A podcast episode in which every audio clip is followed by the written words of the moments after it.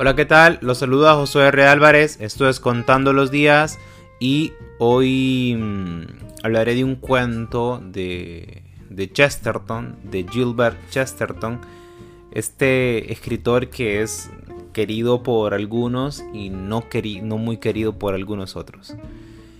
Y es, un cuento del padre Brown. El padre Brown es como el, es como el Sherlock Holmes de, Chesterton. Es, este tipo que aparece en muchos cuentos de él y resuelve los problemas con una habilidad impresionante. En este caso, el padre Brown está en Sudamérica, en un país, no se precisa cuál, solo, solamente se dice que está en Sudamérica. Y eh, es, el tipo es una especie de, héroe ahí en ese país. Y en la región específica donde se encuentra. Llega un periodista eh, que se llama Paul, pero él que se llama Paul y originalmente se llamaba Saúl.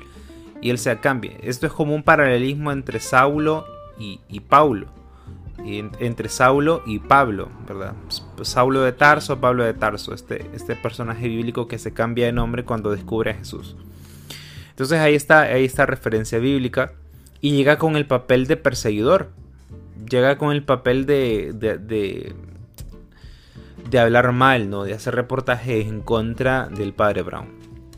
Pero pronto se da cuenta de que el, el padre Brown no hace más que hacer buenas cosas dentro de este, de este pueblo, de, este, de esta comunidad y, eh, y llega un punto donde se convierte prácticamente en fanático. Y, no sé, se enamora tanto de la historia de él que comienza a inventar historias fantásticas sobre el padre Brown. Y se le ocurre, eh, bueno, se le ocurren muchas cosas y entre ellas se, insinúa que, el padre muera y resucite.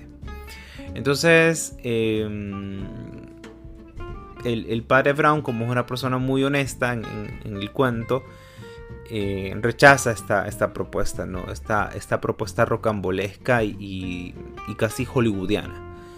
Luego, eh, hay que entender que eh, donde está el padre Brown hay como dos frentes, un frente conservador reflejado en un personaje de apellido Mendoza y un frente liberal y ateo reflejado en un personaje de apellido Álvarez.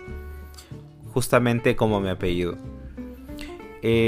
Obviamente el padre Brown es, se lleva con los conservadores y su antagonista son los, estos, esta especie de liberales, ¿no? que son ateos. Eh, un día al padre Brown le invitan a, a una reunión con, el líder de, este grupo antagónico, de los ateos, digámoslo. Lo aporrean y cae muerto. Se arma una polémica, sospechan que, estos sus enemigos lo, lo quisieron matar y cuando lo están velando, el padre Brown resucita. Obviamente comienza a recorrer el rumor de un milagro. Él inmediatamente lo primero que hace es ir manda un telegrama al obispo negando cualquier tipo de milagro. Y explica por qué. Él dice que no estaba muerto, dice que lo adormecieron con algunas plantas para que pareciera que había resucitado.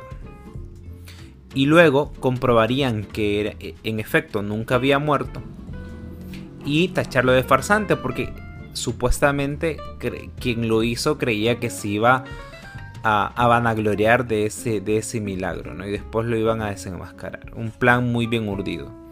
Y él dice que, que el culpable es Paul, ¿verdad? Porque en realidad nunca, siempre le ha generado desconfianza. Que cree que no, cree que su, ese fanatismo no, no ha sido más que una trampa. Y ahí termina el cuento.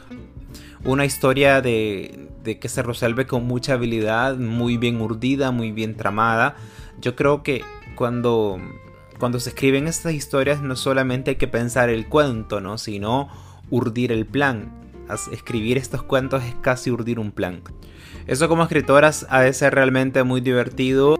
Yo creo que por eso a través de la historia han gustado tanto las historias tanto de, Arthur Conan Doyle con Sherlock Holmes y las historias del padre Brown eh, con Chesterton. Porque es esta, es esta habilidad, ¿no? Y luego también eh, que es la, la, habilidad de este, de este padre, ya, ya hablando de él como personaje, para ver las cosas en un segundo plano y no verlas en el, en el, en el primer plano, ¿no? Porque para llegar a esa conclusión de que realmente no lo quisieron matar y no murió, o sea, no murió y por lo tanto no revivió, hay que tener un pensamiento lateral muy desarrollado, un pensamiento muy agudo. Eh, ese, es el cuento, se disfruta, son como 30 páginas más o menos. Y eh, búsquenlo, léanlo, juzguenlo y nos escuchamos mañana. Chao.